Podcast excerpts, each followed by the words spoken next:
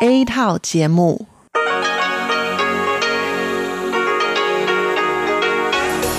Đây là Đài Phát thanh Quốc tế Đài Loan RTI.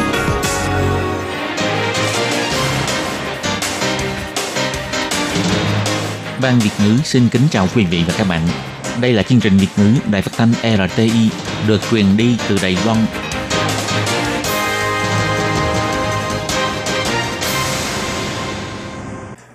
Anh xin kính chào quý vị và các bạn. Chào mừng các bạn cùng đến với chương trình phát thanh của Ban Việt ngữ Đài Phát thanh Quốc tế RTI ngày hôm nay.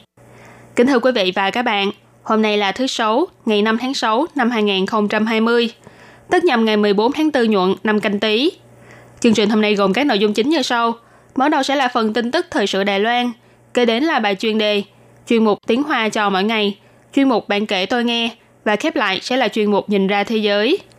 Để mở đầu chương trình, Thúy Anh xin được gửi đến quý vị và các bạn phần tin tức thời sự Đài Loan ngày hôm nay. Mời các bạn cùng lắng nghe phần tin tóm lược. Tổng thống Thái Anh Văn nói, hy vọng cùng Anh Quốc nỗ lực ủng hộ cho người dân Hồng Kông. Đài Loan hôm nay không có ca nhiễm COVID-19 mới, 54 ngày liên tiếp không có ca lây nhiễm trong nước. Các huyện thị miền Bắc cho phép không cần đeo khẩu trang trong toa xe công cộng với điều kiện là giữ khoảng cách xã hội an toàn. Hưởng ứng Ngày an toàn thực phẩm thế giới, Sở Quản lý Thực phẩm và Dược phẩm cho biết, chính phủ và người dân toàn quốc cùng đảm bảo an toàn thực phẩm. Đi làm trong kỳ nghỉ Tết đoan ngọ, tiền lương trong ngày nghỉ lễ và ngày nghỉ thường phải tính như thế nào? Sân bay Tùng Sơn lại nhộn nhịp hành khách, đông đảo người dân chọn đi du lịch ở đảo ngoài khơi. Và sau đây mời các bạn cùng lắng nghe nội dung chi tiết của bản tin ngày hôm nay. Ngày 5 tháng 6, Tổng thống Thái Anh Văn đã tiếp kiến bà Catherine Nettleton, đại diện Văn phòng Kinh tế Văn hóa Anh Quốc tại Đài Loan. Trong bài phát biểu của mình, Tổng thống Thái Anh Văn bày tỏ, Đài Loan và Anh Quốc là đối tác có cùng chung lý tưởng. Đối với việc người dân Hồng Kông phản đối luật an ninh quốc gia phiên bản Hồng Kông, Ngoại trưởng Anh, Quốc vụ Khanh Mỹ, Ngoại trưởng Canada, Ngoại trưởng Úc đã cùng lên tiếng để bày tỏ sự quan tâm đến vấn đề này. Hiện tại phía Anh Quốc cũng đang nghiên cứu phương án ứng phó, còn Đài Loan thì đã khởi động chuyên án để hỗ trợ cho người dân Hồng Kông.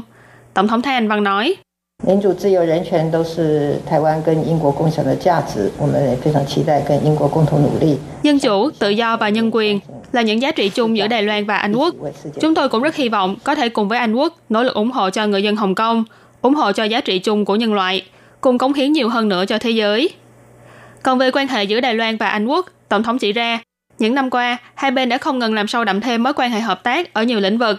Trước thử thách dịch bệnh viêm phổi COVID-19 lần này, việc nghiên cứu phát minh vaccine chữa trị là nhiệm vụ trọng yếu của các nước trên thế giới.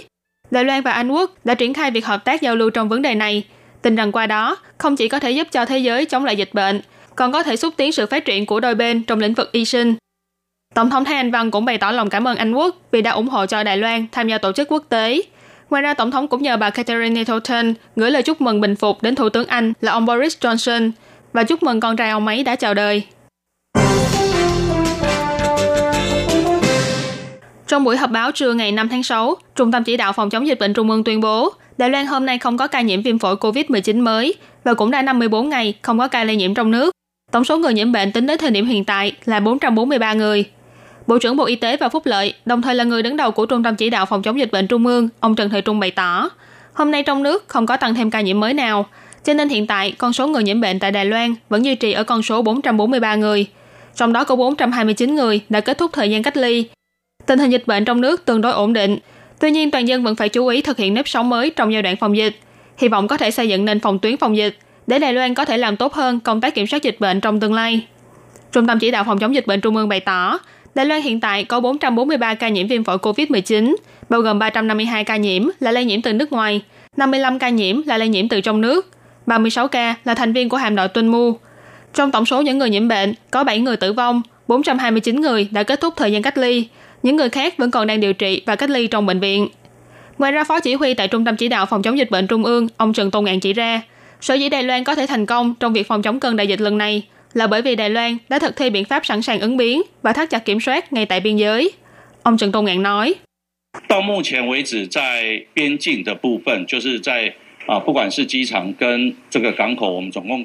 Tính đến thời điểm hiện tại, ở biên giới, tức là ở sân bay quốc tế và cảng khẩu, tổng cộng đã phát 150.000 giấy thông báo kiểm dịch tại nhà và cũng có hơn 6.000 người được xét nghiệm. Tỷ lệ ngăn chặn và kiểm soát ngay tại biên giới đạt 39%. Trong số 352 ca nhiễm viêm phổi COVID-19 lây nhiễm từ nước ngoài, có 138 ca là phát hiện và ngăn chặn ngay tại sân bay và biên giới. Ông Trần Thời Trung chỉ ra, ngăn chặn tại biên giới giống như là mò kim dưới đáy biển, có người bị chặn lại ở sân bay, có người thì được phát hiện khi đang kiểm dịch tại nhà. Cảm ơn đội ngũ phòng dịch tại biên giới đã vô cùng vất vả trong thời gian qua. Tình hình dịch viêm phổi COVID-19 tại Đài Loan đã thuyên giảm. Những biện pháp phòng dịch trong nước dự kiến là sẽ nới lỏng dần dần từ ngày 7 tháng 6. Đối với quy định người dân bắt buộc phải đeo khẩu trang khi sử dụng phương tiện giao thông công cộng, ngày 5 tháng 6, năm huyện thị bao gồm thành phố Đài Bắc, thành phố Tân Bắc, thành phố Cơ Long, thành phố Đào Viên và huyện Nghi Lan đã cùng đồng thuận trong việc nới lỏng quy định có điều kiện. Cụ thể, người dân khi vào ga xe hay qua cửa soát vé của ga tàu điện ngầm vẫn phải đeo khẩu trang và đo thân nhiệt. Nhưng ở bên trong ga xe hoặc toa xe, nếu có thể đảm bảo giữ khoảng cách xã hội thì có thể không đeo khẩu trang. Phó thị trưởng thành phố Đài Bắc bà Huỳnh Sang Sang nói.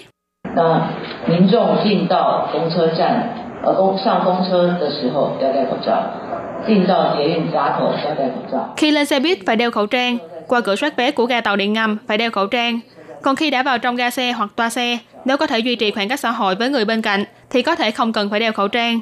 Cũng tức là sẽ kiểm soát ở cửa soát vé và khi lên xe buýt, khi đó thì nhất định phải đeo khẩu trang. Do Trung ương nhận định rằng hiện tại tình hình dịch bệnh đã thuyên giảm, cho nên không bắt buộc đeo khẩu trang trong suốt quá trình sử dụng phương tiện giao thông công cộng. Nhưng khi qua cửa soát vé và lên xe buýt thì vẫn phải đeo khẩu trang. Trong cuộc họp thảo luận về phòng dịch, thị trưởng thành phố Tân Bắc, ông Hồ Hữu Nghi bày tỏ, năm huyện thị miền Bắc đồng loạt nới lỏng quy định về phòng dịch khi sử dụng phương tiện giao thông công cộng một cách có điều kiện. Nhưng những công tác khử trùng để phòng dịch thì vẫn sẽ được tiến hành như bình thường. Thị trưởng thành phố Tân Bắc cho biết, nếu như trong toa xe khó mà đảm bảo duy trì khoảng cách xã hội thì vẫn phải đeo khẩu trang. Nguyên tắc phòng dịch này vẫn phải tuân thủ. Ông Hồ Hữu Nghi nói. 我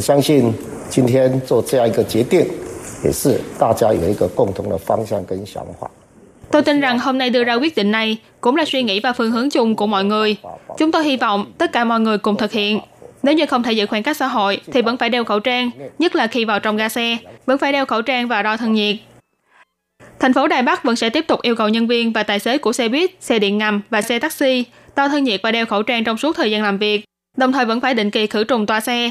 Ngoài ra, trong ga xe hoặc toa xe sẽ tuyên truyền về việc giữ khoảng cách xã hội, Người dân có thể tự quyết định có tiếp tục đeo khẩu trang khi ở trên xe hay không. Nếu hành khách bị cảm hoặc có triệu chứng sốt thì phải đeo khẩu trang trong suốt thời gian sử dụng phương tiện giao thông công cộng. Nhằm hưởng ứng Ngày An toàn Thực phẩm Thế giới, ngày 5 tháng 6, Sở Quản lý Thực phẩm và Dược phẩm trực thuộc Bộ Y tế và Phúc lợi bày tỏ, chính phủ sẽ tiếp tục công tác quản lý, đảm bảo an toàn thực phẩm đối với các doanh nghiệp sản xuất và kinh doanh thực phẩm, đồng thời cũng nhắc nhở người dân phải thực hiện việc đảm bảo vệ sinh và đảm bảo an toàn thực phẩm ngay từ trong nhà mình. Không ít người vì muốn tiện lợi mà nhét đầy thực phẩm trong tủ lạnh ở nhà, thậm chí để đến khi thực phẩm hết hạn cũng không biết. Chuyên gia nội trợ Trần An Kỳ chia sẻ, cô đã từng nhìn thấy một chiếc tủ lạnh không chỉ bị nhét đầy đến 90%, còn tìm thấy một cái bánh ú đã nằm trong đó suốt 10 năm. Để nhắc nhở người dân chú ý giữ an toàn thực phẩm, Sở Quản lý Thực phẩm và Dược phẩm đã mời cô Trần An Kỳ chia sẻ bí quyết về đảm bảo an toàn thực phẩm trong gia đình.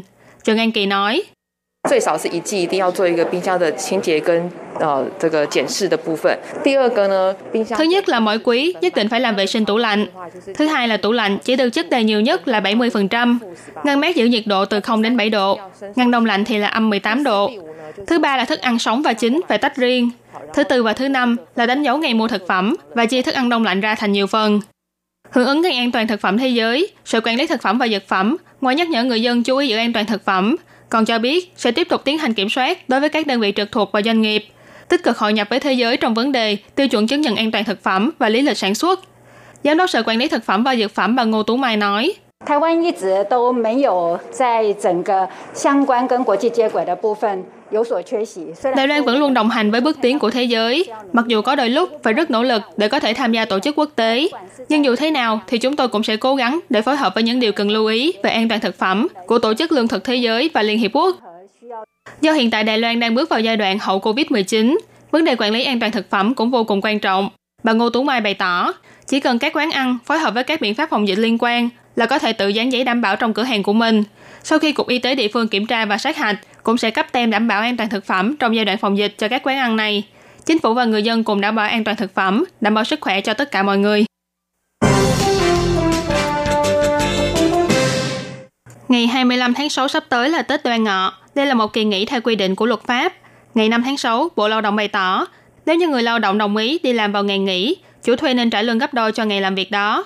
Nếu doanh nghiệp áp dụng lịch nghỉ theo như của đơn vị hành chính chính phủ, tức là đi làm bù vào ngày thứ Bảy 20 tháng 6 và nghỉ bù vào ngày thứ Sáu 27 tháng 6, thì ngày 26 và 27 tháng 6 đều được tính là ngày nghỉ thường. Tiền lương nếu đi làm trong hai ngày này cũng sẽ được tính theo tiền tăng ca trong ngày nghỉ.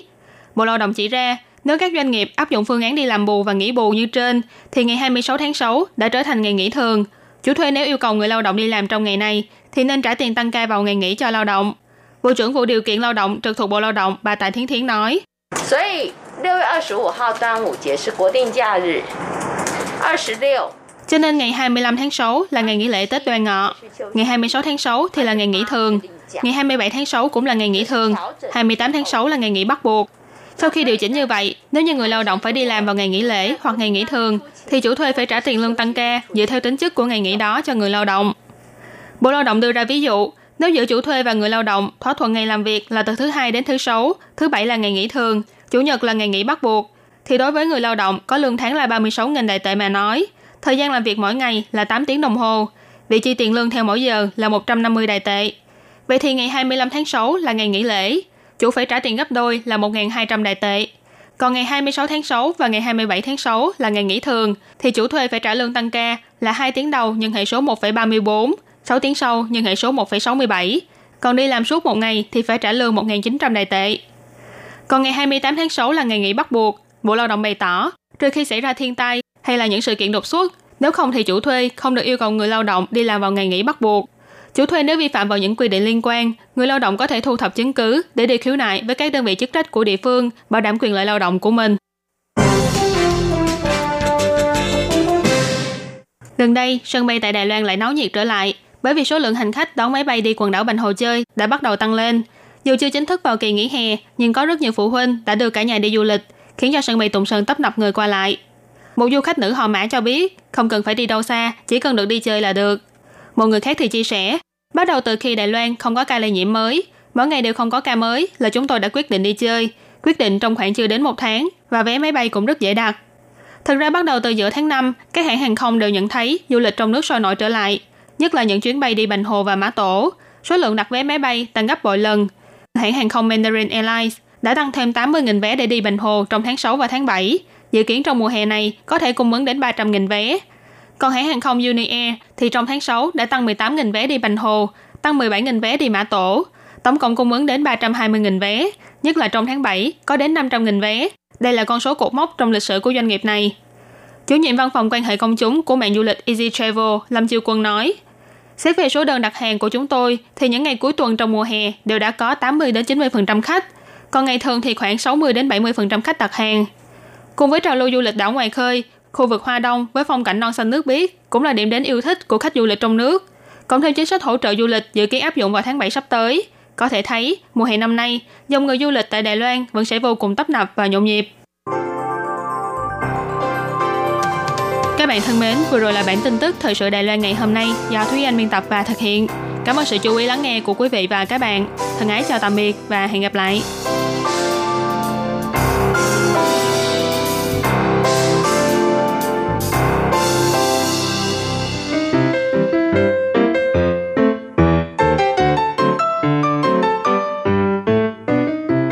Vị và các bạn thính giả thân mến, chương trình phát thanh tiếng Việt của Đài Phát thanh Quốc tế Đài Loan RTI được truyền thanh 3 buổi tại Việt Nam, mỗi buổi phát 1 tiếng đồng hồ. Buổi phát chính vào lúc 6 giờ đến 7 giờ tối hàng ngày giờ Việt Nam qua tần số SW 9425 kHz với sóng dài 31 m.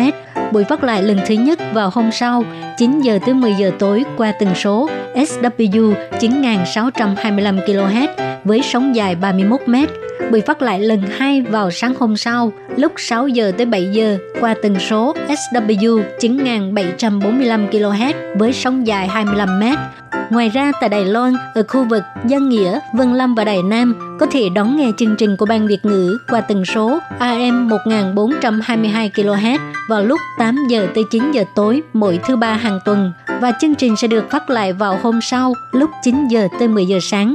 Sau đây xin mời quý vị và các bạn tiếp tục đón nghe nội dung chương trình hôm nay.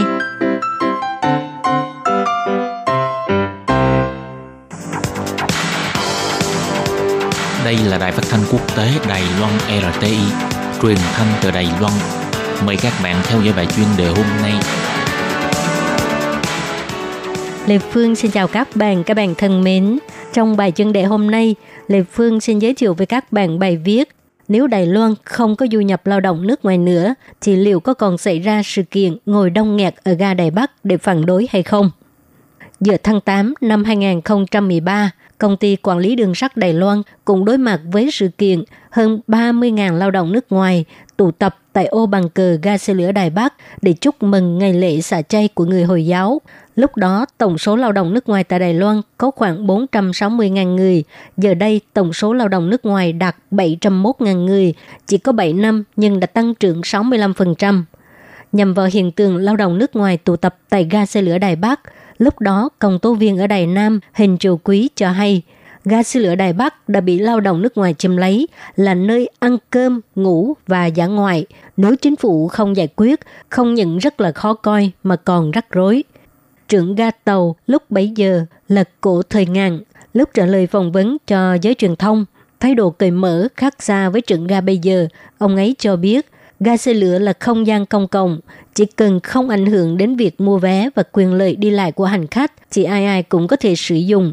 Trên thực tế, sau khi ông Huỳnh Chủ Quý đăng bài trên Facebook tháng 9 năm 2020 do áp lực và dư luận đã khiến cho ga xe lửa Đài Bắc có ý muốn đưa ra thông báo cấm ăn uống và nằm tại đại sảnh ô bằng cờ. Lúc đó, mấy trăm cư dân mạng đã phát khởi hoạt động ăn uống nằm tại ga xe lửa Đài Bắc và đây cũng có thể xem như là tiền thân của hành động ngồi đông nghẹt tại ga xe lửa Đài Bắc năm 2020. Nếu chúng ta so sánh đối chiếu về hành động tự chủ của cư dân mạng vào năm 2013 và năm 2020, thực ra nguyên nhân và sự phát triển tiếp theo rất là giống nhau. Chỉ khác một điểm duy nhất Viện cớ của ga xe lửa Đài Bắc năm 2020 là trước tình hình dịch bệnh ổn định, lợi dụng lý do phòng dịch để thu hồi mãi mãi không gian công cộng ở ô bàn cờ. Để chúng ta ngoảnh đầu nhìn lại lời đăng trên Facebook của ông Huỳnh Triều Quý, tại sao ông ta dùng từ chiếm lấy? Lao động nước ngoài tụ tập có ngăn cản người khác sử dụng không?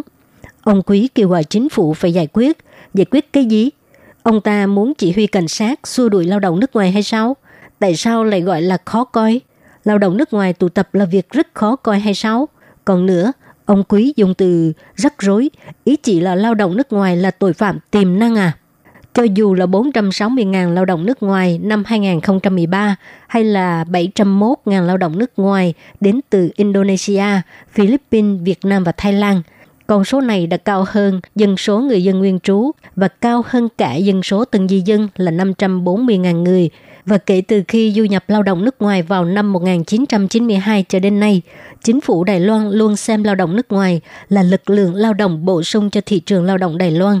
Nhưng trong 28 năm qua, do Đài Loan đã bước vào xã hội cao tuổi, tỷ lệ sinh con thấp, 701.000 người lao động nước ngoài này gánh vác công việc chăm sóc dài hạn, đánh bắt cá, xây dựng, chuỗi nhà máy lớn và nhỏ. Hơn nữa, hiện tại ngành nông nghiệp thiếu hụt nhân lực. Chính phủ cũng dự tính sẽ mở cửa du nhập lao động nước ngoài để giải quyết vấn đề thiếu hụt nhân công. Nói một cách khác, 701.000 người lao động nước ngoài này đã không còn là lực lượng lao động bổ sung. Xã hội Đài Loan không những rất cần lao động nước ngoài mà thậm chí còn rất dựa dẫm vào lực lượng lao động này. Sự kiện ngồi đông nghẹt tại ga xe lửa Đài Bắc để phản đối lần này, công ty quản lý đường sắt Đài Loan chọn vào ngày nghỉ hiếm có của lao động nước ngoài, cử nhân viên dân cao biểu ngữ, khuyên cáo và cảnh sát đường sắt đứng ở ô bằng cờ để đuổi người. Việc này rõ ràng là nhắm vào lao động nước ngoài, không muốn cho họ tụ tập và ngồi bệt tại ô bằng cờ. Trên thực tế, sự kiện này không những đã làm nổi bật sự xua đuổi và kỳ thị tại không gian công cộng, mà công dân tự nấu ăn, uống và nằm tại đầy sảnh vào năm 2013 cho đến sự kiện này đều phản ánh lên sự kỳ thị các nước Đông Nam Á của xã hội Đài Loan, có sự phân biệt đối xử trong hệ thống pháp luật và chính sách, sự thờ ơ và định kiến trong văn hóa tôn giáo và thậm chí người dân cũng không coi trọng trong khái niệm và ngôn ngữ và gạt bỏ người lao động nước ngoài ra ngoài. Đó cũng sẽ là trực tiếp và gián tiếp kỳ thị người Đông Nam Á. Các bạn thân mến, vừa rồi là nội dung bài viết của trưởng thư ký Hiệp hội xúc tiến nhân quyền Đài Loan, ông Thi Dịch Tường. Xin cảm ơn các bạn đã đón nghe và xin hẹn gặp lại các bạn vào tuần sau cũng trong giờ này.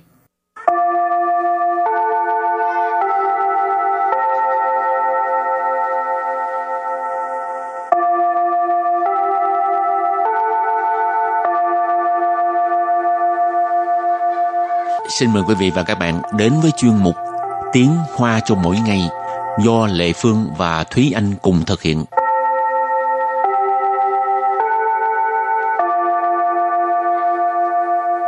Thúy Anh và Lệ Phương xin kính chào quý vị và các bạn. Chào mừng các bạn cùng đến với chuyên mục Tiếng Hoa cho mỗi ngày ngày hôm nay. Lần trước lấy được hai vé triển lãm của Thúy Anh, cho nên Lệ Phương có đi xem. Rồi có cảm thấy thích không? Không, tại vì nó是冷门的展览. các bạn có nhớ từ lệnh mệnh không? Ừ, nghĩa là ít người biết đến hoặc là những cái gì mà người ta ít có hứng thú ha. Ừ.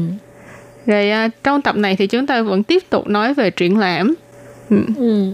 Rồi, thì à, trước hết mình làm quen với các từ vựng nha.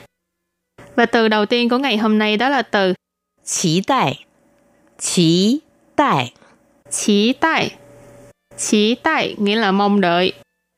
Rồi từ kế tiếp 结束结束 kết thúc kết thúc có nghĩa là kết thúc rồi từ kế tiếp đó là từ 接下来接下来接下来接下来 nghĩa là tiếp theo tiếp tục là 顺便顺便顺便顺便 là luôn tiện ha rồi từ cuối cùng là một cái thành ngữ 假公济私，假 公济私，假公济私，假公济私 nghĩa là mượn danh nghĩa việc công để mà mưu lợi việc riêng.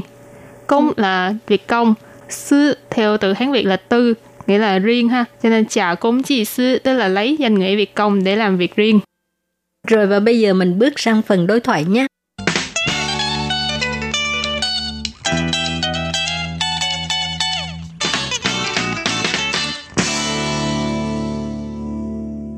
Và đối thoại của hôm nay như sau.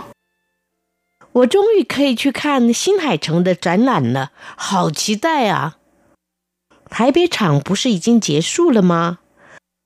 但接下来还有高雄场啊！我过几天要去高雄出差，顺便去看展览。你这是假公济私嘛？不过还是祝你玩的开心哟。Sau đây thì xin giải thích câu đầu tiên của một đối thoại. Câu đầu tiên đó là 我终于可以去看新海诚的展览了，好期待啊！我终于可以去看新海诚的展览了，好期待啊！我终于可以去看新海诚的展览了，好期待啊！Câu này có nghĩa là Cuối cùng thì mình cũng có thể đi xem triển lãm của Shinkai Makoto rồi. Mong đợi quá đi. Không quá đi. Wo là mình. Trung yu là cuối cùng. Thường là khi mà một cái sự việc đó khi nó xảy ra rồi cuối cùng nó cũng đi đến một cái kết quả nào đó thì mình sẽ dùng từ trung yu là cuối cùng thì. Khởi gì là có thể. Chu là đi. khan là xem. Xin Hải Trần Xin Hải Trần là một tác giả phim hoạt hình người Nhật Bản ha, tên là Shinkai Makoto. Đây là tác giả của um, một loạt những cái phim hoạt hình rất là nổi tiếng, rất là đẹp. Rồi tránh lạnh là triển lãm. Cho nên vế đầu tiên là mình cuối cùng cũng có thể đi xem triển lãm của Shinkai Makoto rồi. Họ chỉ tay à, chỉ tay này mình có nói là rất là mong đợi, rất là mong chờ. Cho nên họ chỉ tay à, ở trong khẩu ngữ thì mình có thể dịch là à, hóng quá đi, trông ngóng quá đi. Hậu câu kế tiếp ha. 台北场不是已经结束了吗？台北场不是已 经结束了吗？台北场不是已经结束了吗? Triển lãm ở Đài Bắc không phải đã kết thúc rồi sao? Thái北场,场ở đây là đợt ha. Thái北场tức là cái đợt triển lãm được tổ chức ở Đài Bắc. Thái北là Đài Bắc. Ờ, bú sư已经结束了吗? Không phải đã kết thúc rồi sao? Bú sư là không phải. Ý chính là đã. Bú sư ý chính 结束了吗? Không phải đã kết thúc rồi sao? Câu kế tiếp. 但接下来还有高雄场啊！我过几天要去高雄出差，顺便去看展览。我过几天要去高雄出差，顺便去看展览。 但接下来还有高雄场呀！我过几天要去高雄出差，顺便去看展览。Câu này có nghĩa là nhưng mà vẫn còn đợt ở Cao Hùng mà. Vài ngày nữa thì mình sẽ đi Cao Hùng để mà đi công tác. Luôn tiện thì sẽ đi xem triển lãm. Tàn là nhưng mà. Chia xa lại là tiếp theo, tiếp sau đây. Hải dụ là còn có. Cao Sủng Tràng. Tràng hồi nãy chị Lệ Phương có giải thích rồi ha. Nghĩa là cái à, đợt được tổ chức ở một cái địa điểm. Thì ở đây là địa điểm là Cao Sủng là Cao Hùng. Cho nên vế đầu tiên là tan chia xa lại hãy dụ Cao Sủng Tràng nha. Nghĩa là nhưng mà tiếp sau đây còn có đợt ở Cao Hùng mà. 我过几天要去高雄出差. Câu này có nghĩa là thêm mấy ngày nữa là mình sẽ phải đi ờ, Cao Hùng công tác. Qua chỉ thiên ý là vài ngày sau. Yao去 là phải đi, yao là phải, 去 là đi, chu trai là đi công tác. Cho nên, 我过几天要去高雄出差, nghĩa là vài ngày nữa, vài ngày sau là mình sẽ phải đi Cao Hùng công tác. Xuân biện là luôn tiện. Khăn triển lãm nghĩa là xem triển lãm, cho nên xuân biên 去看展览 là luôn tiện đi xem triển lãm. Rồi câu cuối cùng. 你这是假公济私嘛？不过还是祝你玩的开心哟。你这是假公济私嘛？ 不过还是祝你玩的开心哟。你这是假公济私嘛？不过还是祝你玩的开心哦。Câu này có nghĩa là bằng đúng là mừng danh nghĩa việc công để mà mưu lợi riêng, nhưng mà vẫn chúc bạn à, đi chơi vui vẻ nhé. Chơ sự à, đây là ờ, nhưng mà ở trong cái trường hợp này mình có thể dịch là đúng là ha. Nì chơ sự trả con chi sư mà. Bằng đúng là mừng danh nghĩa việc công để mưu lợi riêng mà. Trả con chi sư hồi nãy Thuy Anh giải thích rồi, đó là mượn danh nghĩa việc công để mà mưu lợi việc riêng của mình. Bú của có nghĩa là nhân mà, hãy sự tức là vẫn, chủ là chúc, quản từ khai xin tức là chơi vui vẻ, khai xin là vui vẻ, quản từ khai xin, ô ngữ khi từ rồi thì cái phần đối thoại của hôm nay rất là dài ha ừ. à, nhưng mà cái à, từ mới cũng không có nhiều cho nên ừ. các bạn nhớ học và các bạn còn muốn học thêm những cái từ gì mà có liên quan tới triển lãm thì hoan nghênh các bạn viết thư cho lệ phương với thúy anh nha ừ. thì uh, trước khi chấm dứt bài học hôm nay xin mời các bạn ôn tập lại nhé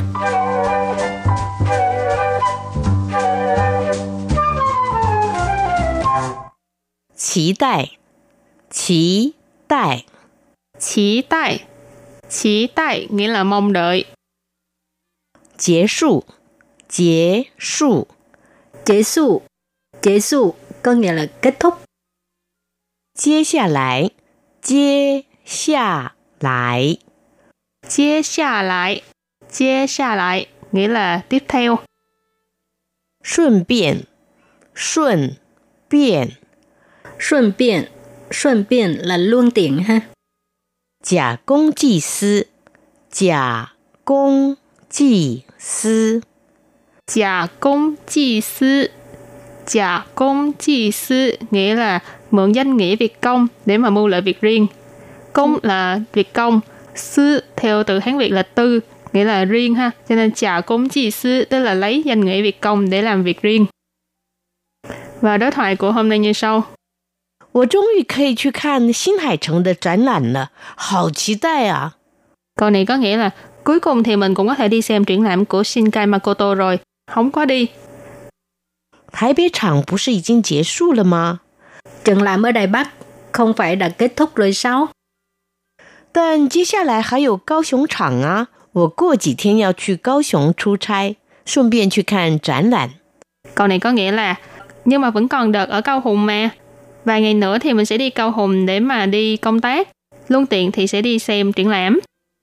你这是假公济私嘛？不过还是祝你玩的开心哟。 Câu này có nghĩa là bằng đúng là mượn danh nghĩa việc công để mà mưu lợi riêng. Nhưng mà vẫn chúc bạn à, đi chơi vui vẻ nhé. Và bài học của hôm nay đến đây cũng xin tạm khép lại. Cảm ơn các bạn đã chú ý theo dõi. Bye bye! Bye bye!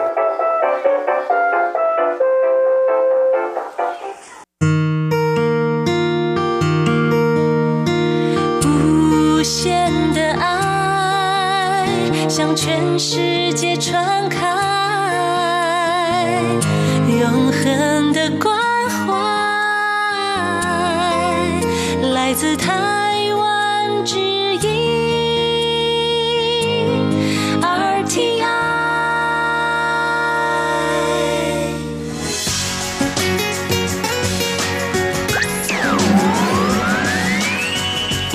đang đón nghe chương trình Việt ngữ Đài RTI truyền thanh từ Đài Loan. Xin mời quý vị và các bạn đón nghe chương trình Bằng kể tôi nghe. Chương trình này sẽ giới thiệu những tác phẩm đã từng đoạt giải thưởng văn học dành cho tân di dân và lao động di trú do Lê Phương thực hiện.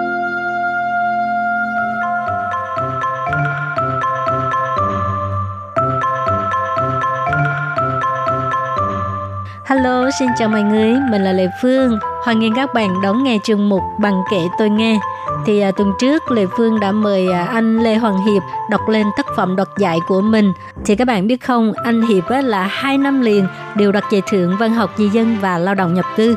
Thì à, hôm nay anh Hiệp sẽ tiếp tục đọc cái à, tác phẩm đã từng đoạt giải vào năm 2014. Thì đó là một tác phẩm như thế nào? Xin mời các bạn đón nghe nhé.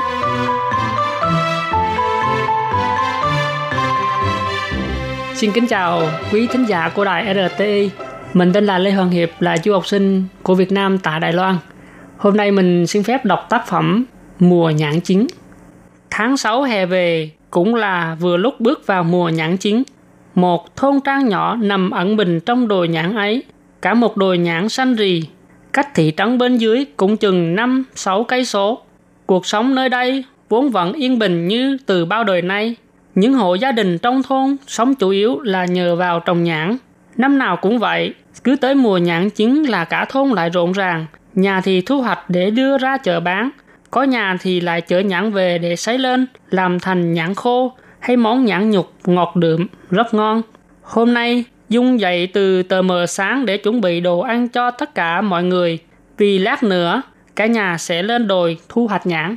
Thường thì bà cụ Vương, mẹ chồng của Dung sẽ làm việc này, nhưng cả tháng nay bà trở mệt, phải nằm dưỡng bệnh trong buồng. Dung là một trong số những cô dâu Việt Nam hiếm hoi ở thôn trang này. Cơn mưa mấy ngày qua như gột rửa hết thảy mọi u ám của bầu trời, làm cho mọi thứ trở nên thật mát mẻ và quang đảng. Buổi làm việc hôm nay càng vui vẻ hơn bởi có thêm chị em nhà A Mỹ A Cửu bên hàng xóm sang giúp đỡ nữa. Ngay giữa vườn nhãn, A Hòa, chồng của Dung, dựng lên một cái chòi nhỏ vừa là nơi tập trung nhãn đã thu hoạch, vừa là nơi để nghỉ ngơi sau thời gian chăm sóc cây vườn.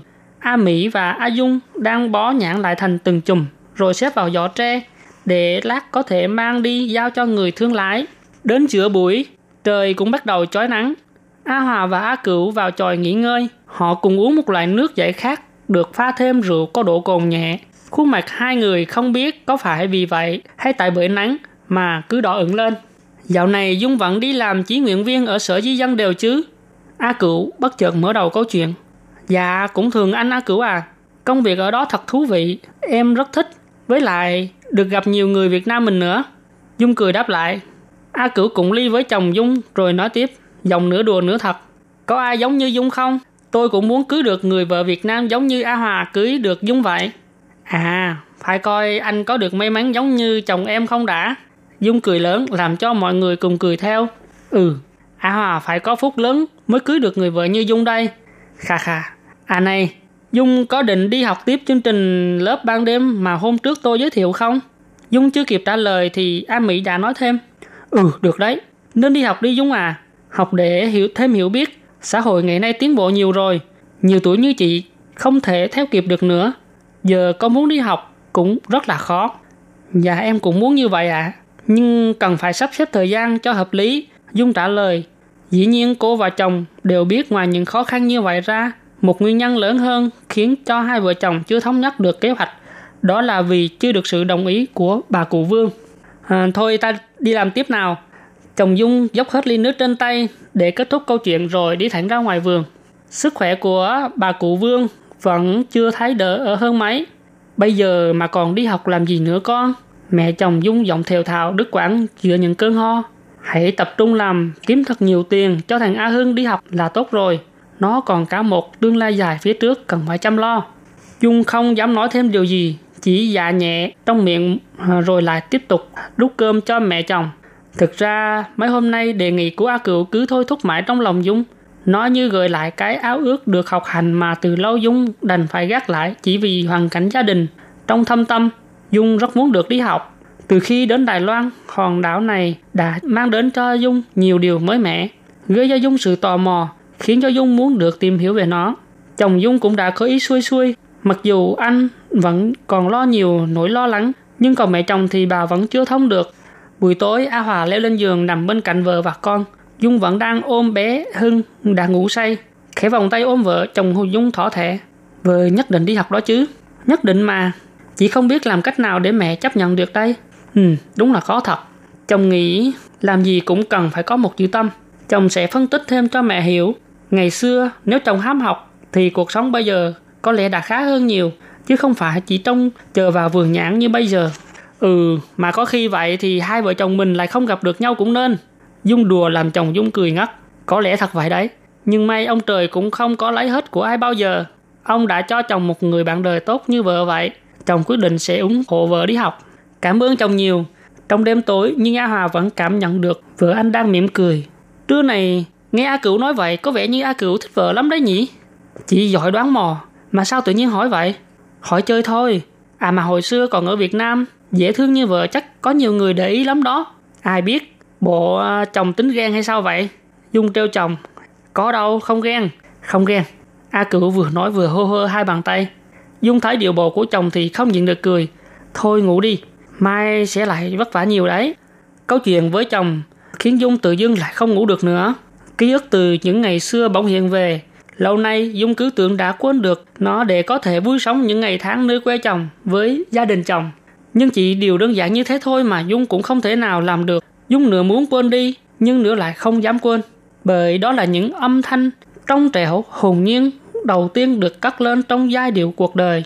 Đã đôi lần kỷ niệm lại về trong những giấc mơ để sáng hôm sau Dung bằng thần trở về với thực tại. Nhưng cũng chỉ chốc đát thôi, bởi Dung còn phải sống cho gia đình chồng và nhất là cho bé Hưng, bảo bối của mình. Dung thấy chồng nói đúng, ông trời không có lấy của ai tất cả. Dẫu sao, Dung cảm thấy mình còn may mắn hơn nhiều cô dâu người Việt khác khi được gia đình chồng yêu thương. Vợ chồng Dung tuy trước đây không phải lấy nhau vì tình yêu, nhưng sau này đã sống vì tình yêu. Chính cái nghĩa đã làm nên chữ tình. Như người ta vẫn nói, một ngày vợ chồng trọn kiếp phu thê. Vì lẽ đó mà Dung đã vượt qua những lạ lẫm, trở ngại ban đầu để có thể xây dựng cho gia đình mình một cuộc sống hạnh phúc. Giấc mơ là một thế giới diệu kỳ, bởi nơi ấy con người ta có thể sống một cuộc sống khác, một cuộc sống mà họ có thể làm những được những điều mình mong ước, họ có thể đến với tương lai hoặc tìm về quá khứ. Bao năm qua, nỗi nhớ quê vẫn luôn dây dứt trong Dung và giấc mơ chính là nơi mà Dung được sống với quê hương, à, với quê nhà một cách rõ ràng nhất, yêu thương nhất. Những ngày này có lẽ ba má với thằng út cũng đang tất bật với máy clip nhãn long bắt đầu chiến rộ. Cuộc sống quanh năm chỉ trông chờ vào những đợt thu hoạch như lúc này. Ngày đó, hai nhà chung một ấp, Dung và Phát chơi với nhau từ nhỏ rồi cùng lớn lên, rồi yêu nhau. Tình yêu của họ đến như một lẽ tự nhiên như cây quả, tới mùa thì đơm hoa kết trái. Không những vậy, lại còn được cả gia đình cũng như bà con lối xóm ủng hộ, vun đắp nên càng thêm đượm nồng. Rồi nó lớn dần lên theo những buổi chiều hẹn hò, khi ánh hoàng hôn tan dần vào con nước. Nhớ về sớm, nha Dung, con gái đi chơi khuya quá là không nên. Mẹ Dung vẫn luôn dặn như vậy mỗi khi Dung xin phép đi chơi, khỏi lo má. Anh Phát, anh có làm gì là con cho anh xuống sông liền. Dung đáp gọn lõn, bay cứ vậy hoài à. May cho thằng có thằng Phát nó quen, chứ không chắc không có đám nào dám rước. Má phải tự tin như con gái của má chứ. Thôi con đi chút, con về liền hà. Dung nói rồi với tay sách mớ khoai mới nướng còn nóng hâm hấp đem theo để à, lát có cái mà nhấm nháp. Chiếc xuồng ba lá bơi chậm chậm men theo dòng cơ nhỏ, hai bên bờ những chùm nhãn đằng triệu như đang cố soi mình trên mặt nước, có cảm giác như chỉ cần hô tay một cái là đã có thể bẻ được một chùm nhãn xum xuê lắm vậy. Năm nay coi bộ nhà em trúng nhãn ha. Dạ cũng khá anh, nhưng mà năm nào được nhiều thì lại giá thấp. Ba má em giàu quá. Lâu lâu mới trúng mùa được như vậy mà. Ừ, bên anh cũng vậy, nhưng mà đợt này đỡ. Ba má anh nói sắp tới có đủ tiền cho anh cưới vợ rồi đó. Ủa vậy hả? Mà anh tính cưới ai vậy ta? Dung cười rút rít, mặt giá bộ ngó lơ vào đôi tay đang bóc bóc những củ khoai còn đang à, lan hơi nóng. Ai biết đâu, bộ quan tâm lắm hả? Hừm, ai thèm quan tâm chi? À mà anh Phát nè, đi hết con kênh này là ra tới đâu vậy? Thì sẽ ra tới sông Cái đó. Bơi hết con sông Cái là ra đến biển. Wow, thích ha. Biển ngoài đó đẹp không anh? Anh cũng như em vậy thôi. Chưa đi bao giờ nên đâu có biết. Có điều ngoài đó sóng to gió lớn lắm đó. Em thấy người ta nói ngoài biển không có giống như trong ấp mình nên cũng muốn coi cho biết. À, hay là sau này anh đưa em đi nha. Anh không có hứa trước đâu à. Mà mình cứ sống ở đây. Với vườn nhãn này, con kênh này, đi chi đâu xa cho mệt thân. Em muốn chơi nước thì anh à, bơi xuồng rồi đưa em đi chơi. Ấy vậy mà cuộc đời vẫn luôn chứa đựng nhiều nỗi éo le. Cha Dung, bỗng Dung bệnh nặng, sức lao động không còn. Nhà lại phải bán đi một phần đất vườn để lấy tiền chạy chữa, nên gia cảnh vì vậy mà rơi vào khốn khó. Mối tình đẹp đẽ như dòng sông quê của Dung và Phát cũng không có một cái kết như người ta mong muốn. Những giận hờn, muôn thuở của tình yêu đã bị tự ái cá nhân dung túng, đẩy hai người dần xa nhau. Để rồi mùa nhãn năm ấy đã không có được một đám cưới như dự định. Sang mùa nhãn năm sau, Phát lấy vợ, một cô thông nữ ở đâu ấp bên, trông cũng hiền lành và ít nói. Nỗi buồn ôm chặt lấy thời gian cứ bám theo gia dãnh cuộc đời Dung. Trong thâm tâm, Dung không tin. Càng nghĩ, Dung càng không thể tin sự thật là như vậy. chẳng lẽ nào những cảm nhận mơ hồ trước đây của Dung là đúng? Nguyên nhân thật sự chính là cách nhìn nhận cuộc sống và cái mơ ước về tương lai của hai người không giống nhau. Hay là vì à, nhà Dung nghèo? Mẹ à, con muốn xin phép mẹ chuyện à, đi học của vợ con. Xin mẹ hãy đồng ý cho em Dung đi học. Việc nhà thì cả hai vợ chồng con sắp xếp được mà. Bệnh tình của bà cụ Vương càng trở nên trầm trọng, sợ rằng không qua khỏi. Bà bèn gọi vợ chồng Dung và đứa cháu nội lại bên giường mà căn dặn. A Hà cũng sợ rằng đây là cơ hội cuối cùng để phân bày với mẹ. Bởi sau này, lỡ bà có về với tổ tiên rồi mà anh cho Dung đi học, thì cũng sẽ cảm thấy rất ấy nấy Dung à, con hãy thương lấy chồng con mà tận tâm tận lực lo cho nó, lo cho cái nhà này. Đừng đi học nữa, không còn thời gian đâu. Mà học giờ về rồi cũng đâu còn làm được gì. Phải tiết kiệm thật nhiều tiền để lo cho A Hưng sau này. Mẹ cũng đã cân nhắc kỹ rồi. Các con đừng bàn thêm làm gì nữa. Bà cụ nói chưa dứt câu thì ho liền một tràng dài. Dung linh cảm sức khỏe, mẹ chồng đã rất xấu. Vội, nói chồng, gọi cấp cứu ngay. Cấp cứu hả? Ờ, em, em, em, em, em gọi đi. A Hòa luống cuốn, một tay đỡ mẹ dậy, một tay vuốt ngực cho bà cụ. Gần nửa tháng sau đó, Dung vừa phải lo chạy vào bệnh viện để nuôi mẹ chồng, lại phải lo phụ chồng thu hoạch nhãn. Nhờ kịp thời cứu chữa và bàn tay chăm sóc của Dung mà sức khỏe của bà cụ Vương đã qua cơn thập tự nhất sinh. Lúc mở mắt ra, bà đã thấy Dung ngồi bên cạnh giường mà xoa bóp cho bà. Tự dưng, trong lòng bà trào dâng một nỗi niềm khó tả. Tính ra, từ ngày về về làm dâu nhà họ Vương, Dung chưa một lần nào tỏ ra thiếu lễ phép. Mọi việc trong nhà ngoài cửa Dung đều lo chu toàn. Dung cũng đã kịp cho bà một đứa cháu nội kháu khỉnh như vậy. Và cũng chính Dung đã khuyên chồng để bà ở lại nhà rồi Dung chăm sóc. Chứ không nên đưa vào viện dưỡng lão như người ta khuyên. Tự nhiên bà thấy thương Dung như chính con gái ruột của mình vậy. Thế mà lại đành lòng không cho con gái ruột của mình thực hiện ước nguyện của nó hay sao? Vậy thì bà sẽ ân hận mất thôi. Nghĩ tới lúc đó, khóe mắt bỗng thấy cay cay. Nhưng bà vẫn cố giấu không để cho Dung biết. Con hãy đi học, con nên đi học Dung à. Quá đổi bất ngờ, Dung không nói nên lời. Trong nỗi xúc động dân trào, Dung ôm lấy mẹ chồng mà gọi. Mẹ, mẹ ơi! Chiều nay, sau khi tan buổi trực ở sở di dân, Dung chạy xe qua trường để đón con. Con đường chiều nay thật vắng vẻ. Hai bên đường, những cây nhãn mới hôm nào nàng triệu những chùm quả, nay đã xanh mơn mởn những lá non. Nay ở trường có gì vui không con? A Hưng nãy giờ vẫn ngồi sau ôm lấy mẹ. Nghe hỏi thì bi bô. Dạ vui. Có mấy anh chị sinh viên đại học tới dạy lớp con làm diều. Có người biết con có mẹ là người Việt Nam, nên mới hỏi con có biết nói tiếng Việt không? Con nói là không, nhưng mà con biết hát tiếng Việt. Rồi con hát cho mọi người nghe bài Cháu yêu bà mà mẹ dạy con đó. Ai cũng khen con hát hay. Con của mẹ thật giỏi, để mẹ sẽ dạy à, con nói thêm nhiều tiếng Việt nha. Dạ. À mẹ ơi, mà hết nhãn rồi.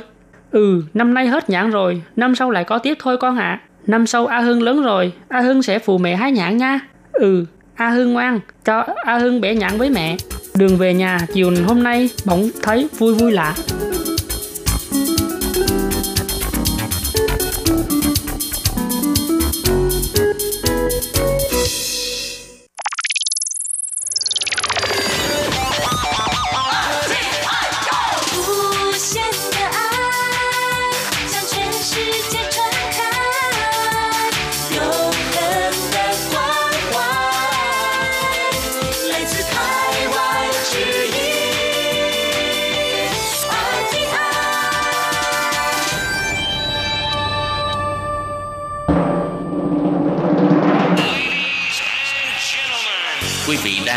Chương trình Việt ngữ Đài RTI truyền thanh từ Đài Loan.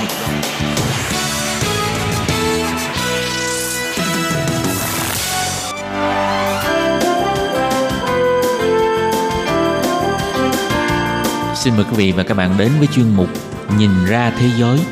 Chuyên mục này gồm những nội dung liên quan đến quốc tế,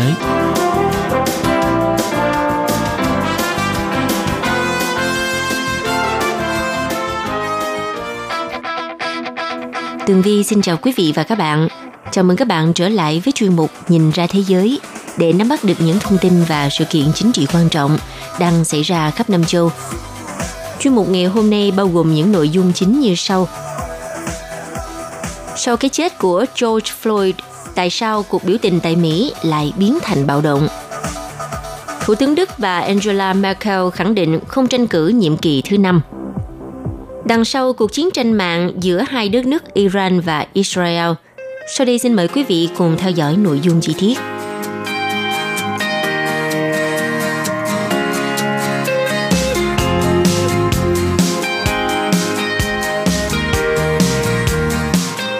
Thưa quý vị, trong khi dịch bệnh COVID-19 vẫn đang tiếp tục hoành hành tại nước Mỹ, thì giờ đây Mỹ đang phải gánh chịu một loạt các cuộc biểu tình bạo động diễn ra khắp đất nước về cái chết của một người da đen.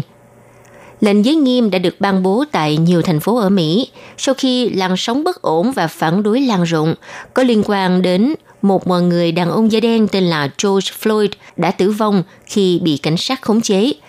Đoạn video ghi lại hình ảnh một cảnh sát chèn đầu gối vào cổ của nạn nhân khiến cho nạn nhân tử vong đã được phát tán ở trên mạng và từ đó gây nên làn sóng biểu tình vô cùng dữ dội tại Mỹ. Ban đầu thì hầu hết các cuộc biểu tình khởi phát một cách ôn hòa. Trong đó có nhiều cuộc vẫn duy trì được tình trạng như vậy. Nhưng có rất nhiều trường hợp người biểu tình đã đụng độ với cảnh sát, đốt xe cảnh sát rồi còn phá hoại tài sản hoặc là cố tình cướp bóc cửa hàng. Vệ binh quốc gia của Mỹ đã triển khai 5.000 nhân viên tới 15 tiểu bang và thủ đô Washington DC – các chuyên gia đã chỉ ra những nét tương đồng của đợt bất ổn này với các cuộc bạo loạn hồi năm 2011 diễn ra ở Anh Quốc. Trong biến cố ở Anh thì sau khi một người đàn ông bị cảnh sát bắn chết, các cuộc biểu tình đã nổ ra và rồi biến thành 4 ngày bạo loạn với cảnh cướp phá và đốt nhà diễn ra khắp nơi. Các chuyên gia phân tích vì sao các cuộc biểu tình thường lan nhanh và tại sao một số cuộc biểu tình lại trở thành bạo lực. Theo giáo sư Clifford Stott, chuyên gia về hành vi đám đông và chính sách trật tự công cộng tại Đại học Keele chia sẻ. Phản đối lan rộng khi người biểu tình có đặc điểm chung. Những sự việc như cái chết của Floyd có thể trở thành điểm châm ngòi bởi vì nó tượng trưng cho một trải nghiệm rộng lớn hơn, liên quan đến số người lớn hơn nhiều, về mối quan hệ giữa cảnh sát và cộng đồng da đen. Khi có bất bình đẳng về cấu trúc thì đối đầu rất dễ xảy ra – Giáo sư Stott đã nghiên cứu các cuộc bạo loạn năm 2011 ở Anh Quốc một cách sâu rộng và ông phát hiện rằng bạo loạn lan rộng vì những người biểu tình dù ở các thành phố khác nhau nhưng chia sẻ các đặc điểm chung, chẳng hạn họ cùng chung sắc tộc hoặc vì họ không thích cảnh sát. Điều này có nghĩa là khi cảnh sát dường như bị áp đảo thì người phản đối ở các nơi khác nhau cảm thấy có thêm quyền lực để huy động Ngoài ra thì phản ứng của phía cảnh sát cũng rất quan trọng. Biểu tình bạo lực khó xảy ra khi mà cảnh sát có mối quan hệ tốt với cộng đồng địa phương, nhưng cách họ phản ứng với các cuộc biểu tình cũng đóng vai trò quan trọng. Theo giáo sư Stott nói rằng, bạo loạn là một sản phẩm của sự tương tác, chủ yếu liên quan đến cách cảnh sát đối xử với đám đông. Chẳng hạn, trong một đám đông biểu tình, có khi chỉ một vài người đối đầu với cảnh sát cũng làm khởi phát căng thẳng. Tuy nhiên, cảnh sát lại thường phản ứng với đám đông như thể tất cả họ là một khối. Và nếu mọi người cảm thấy việc cảnh sát sử dụng vũ lực chống lại họ là không chính đáng, thì tất nhiên tâm lý chúng ta đối đầu với chúng nó sẽ gia tăng. Chính điều này có thể thay đổi cách mọi người cảm nhận về bạo lực và đối đầu. Chẳng hạn họ có thể cảm thấy bạo lực là hợp pháp trong hoàn cảnh đó. Còn theo giáo sư Daniel Hunt, trưởng khoa khoa học xã hội Đại học California ở Los Angeles cho rằng cảnh sát ở Mỹ đã thêm dầu vào lửa trong dịp cuối tuần vừa rồi. Ông cho biết, triển khai lực lượng vệ binh quốc gia sử dụng đạn cao su và bình xịt hơi cay. Các chiến thuật này của cảnh sát có thể làm trầm trọng thêm một tình huống vốn dĩ đã căng thẳng. Trên thực tế thì hình mẫu này đã xuất hiện trong các cuộc biểu tình khác trên khắp thế giới. Ví dụ năm 2019 vừa qua tại Hồng Kông đã trải qua 7 tháng biểu tình chống chính phủ. Ban đầu chủ yếu là ôn hòa, nhưng sau đó ngày càng trở nên bạo lực. Các chuyên gia chỉ ra một loạt các chiến thuật mà cảnh sát sử dụng được coi là nặng tay, bao gồm cả việc bắn một lượng lớn hơi cay vào người biểu tình trẻ tuổi, đã khiến người biểu tình trở nên hung hãn và đối đầu nhiều hơn. Giáo sư Stott lập luận rằng các lực lượng cảnh sát được đào tạo kỹ về nghiệp vụ làm giảm căng thẳng, có thể sẽ giúp tránh nguy cơ bạo lực tại các cuộc biểu tình. Ông nêu ví dụ về một số cuộc biểu tình có thể duy trì được tính ôn hòa của nó vào dịp cuối tuần vừa rồi, chẳng hạn như ở Camden, New Jersey, khi ờ, các sĩ quan tham gia cuộc tuần hành chống phân biệt chủng tộc cùng với cư dân trong vùng. Còn theo giáo sư trợ giảng về hành vi tổ chức tại Đại học Rice, ông Malun Jujiman nói rằng – Tâm lý học về đạo đức có thể giúp giải thích nguyên nhân tại sao một số cuộc biểu tình biến thành bạo lực. Ý thức đạo đức của một người đóng vai trò cốt lõi đối với cách mà họ nhìn nhận bản thân. Vì vậy, khi mà chúng ta thấy điều đó là vô đạo đức, nó tạo ra cảm giác mạnh, bởi vì chúng ta cảm thấy nhận thức về đạo đức phải được bảo vệ. Điều này có thể lấn át mối quan tâm về việc duy trì không khí ôn hòa.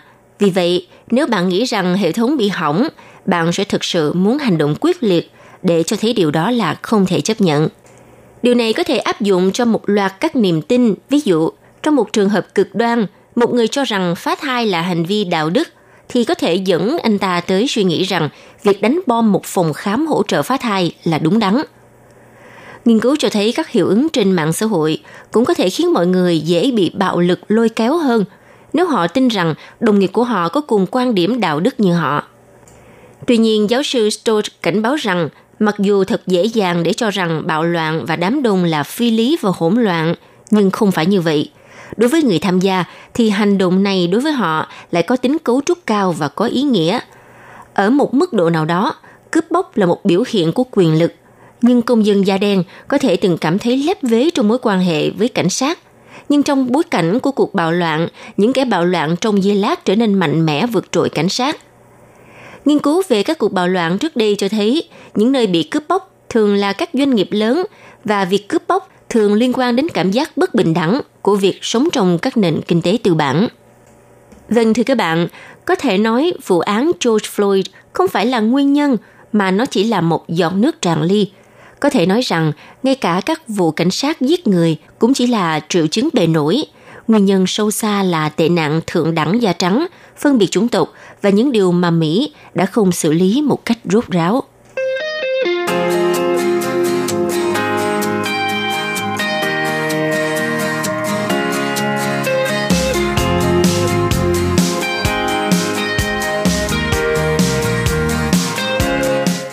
Vào hôm ngày 4 tháng 6, Thủ tướng Đức bà Angela Merkel đã đưa ra tuyên bố rõ ràng – rằng bà sẽ không tranh cử thêm nhiệm kỳ nữa khi nhiệm kỳ thứ tư kết thúc vào cuối năm 2021.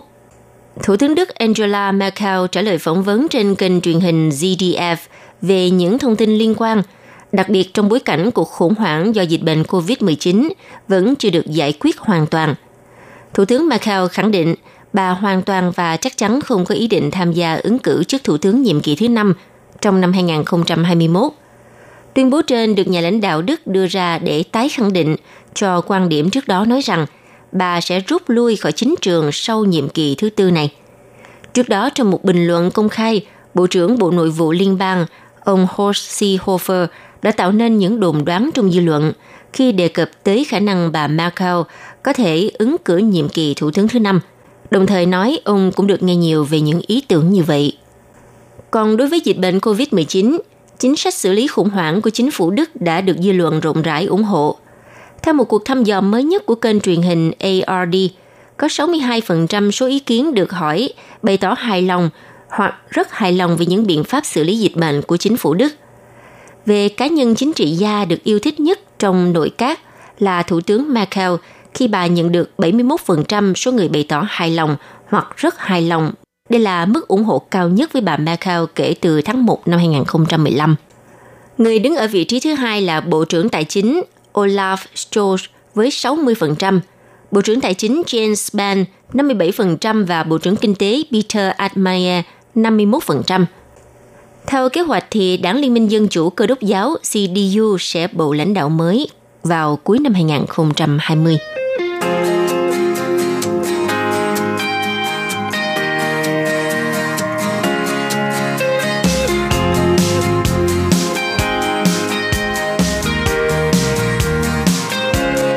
Vào thời điểm khoảng đầu tháng 5 thì à, tình báo Iran đã tiến hành một cuộc tấn công mạng vào hệ thống cấp nước ở Israel.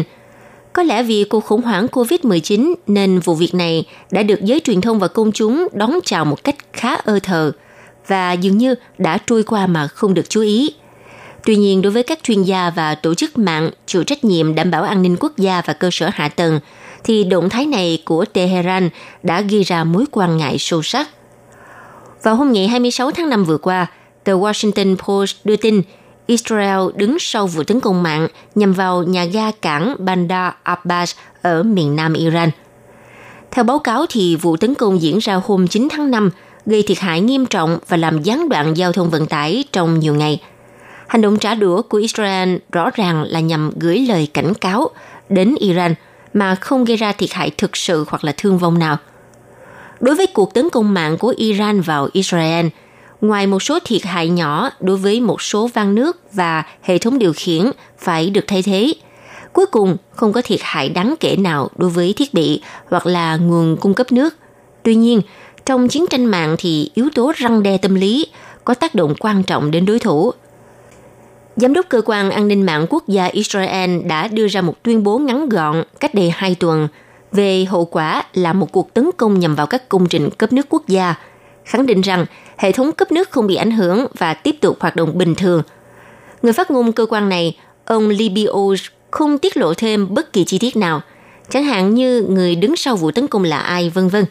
Tuy nhiên, dựa trên các nguồn tin của Mỹ, như kênh Fox News cho rằng Iran là kẻ đứng đầu sau vụ việc. Báo cáo của Washington Post cho biết chỉ có hai địa điểm ở Israel bị tấn công – nhưng theo tờ Haaretz cho rằng phạm vi trên thực tế rộng hơn nhiều, nó tập trung vào các trung tâm điều khiển bể chứa nước, máy bơm, van đường ống và hơn thế nữa. Theo quy định thì các hệ thống máy tính của các tổ chức liên quan đến an ninh của Israel như Mossad là lực lượng quốc phòng Israel, Sinbad lò phản ứng hạt nhân ở Dimona và viện sinh học ở Nes Zinoa, hoặc là các ngành công nghiệp quân sự và của cơ sở hạ tầng quân sự quan trọng đã không được kết nối Internet nhằm để ngăn chặn hiệu ứng domino ảnh hưởng đến các trang mạng và cơ sở hạ tầng khác trong trường hợp xảy ra tấn công mạng. Vì vậy, vụ tấn công mạng của Iran đã gây thiệt hại rất nhỏ do các địa điểm bị tấn công không được kết nối với các cơ sở hạ tầng quan trọng. Các cơ quan chịu trách nhiệm tấn công và phòng thủ không gian mạng Israel đã tranh luận về khả năng tấn công mạng của Iran – Đa số cho rằng Iran không phải là người chơi chính trong lĩnh vực này. Khi so sánh với Israel và các cường quốc mạng khác như là Mỹ, Trung Quốc, Nga và các nước phương Tây khác. Một số cho rằng, ngay cả khi Iran không nằm trong số các nước dẫn đầu về không gian mạng, thì Tehran vẫn tăng cường khả năng của mình. Một số chuyên gia cho rằng đây là cách mà Tehran quấy rối Israel để đáp trả chiến dịch tấn công dài dẳng của Tel Aviv ở Syria.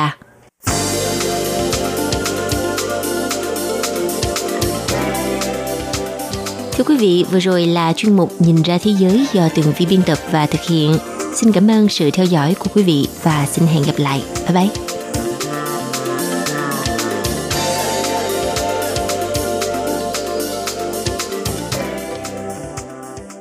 Quý vị và các bạn thân mến, sau đây là email của Ban Việt ngữ ctv a rti org tvk hộp thư truyền thống của Ban Việt ngữ Việt Nam Miss PO Box 123 gạch ngang 199 Taipei 11199 còn thính giả ở Việt Nam xin gửi đến hộp thư số 104 Hà Nội, Việt Nam.